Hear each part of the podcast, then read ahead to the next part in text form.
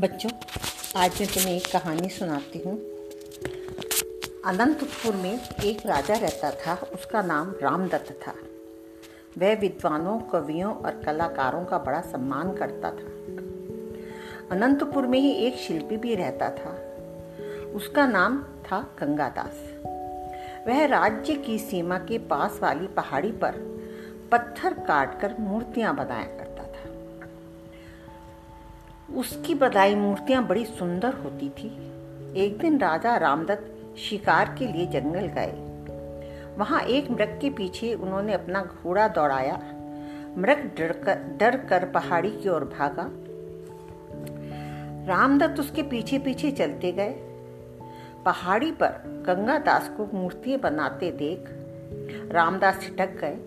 इतनी सुंदर मूर्तियां इतनी सुंदर मूर्तियां तो उन्होंने पहले कभी नहीं देखी थी। रामदास ने रामदत्त ने गंगादास से कहा, मैं चाहता हूं कि तुम तो मेरी भी एक सुंदर मूर्ति बनाओ। गंगादास ने सिर झुकाते हुए कहा, महाराज, मैं आपकी मूर्ति अवश्य बनाऊंगा। गंगादास ने राजा की मूर्ति बनानी शुरू की।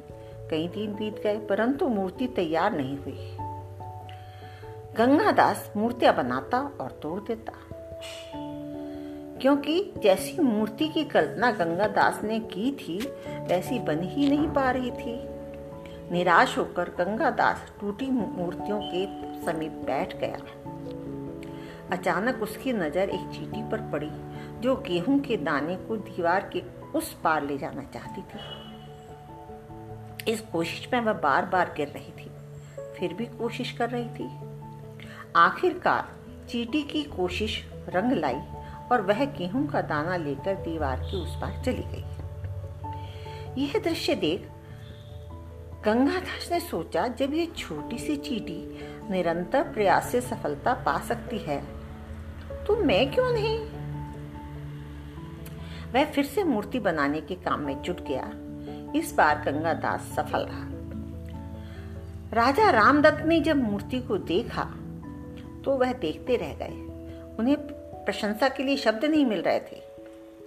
रामदत्त ने गंगादास को बहुमूल्य वस्त्र, आभूषण और हजारों स्वर्ण मुद्राएं इनाम में दी और गंगादास को राज्य शिल्पी घोषित कर दिया।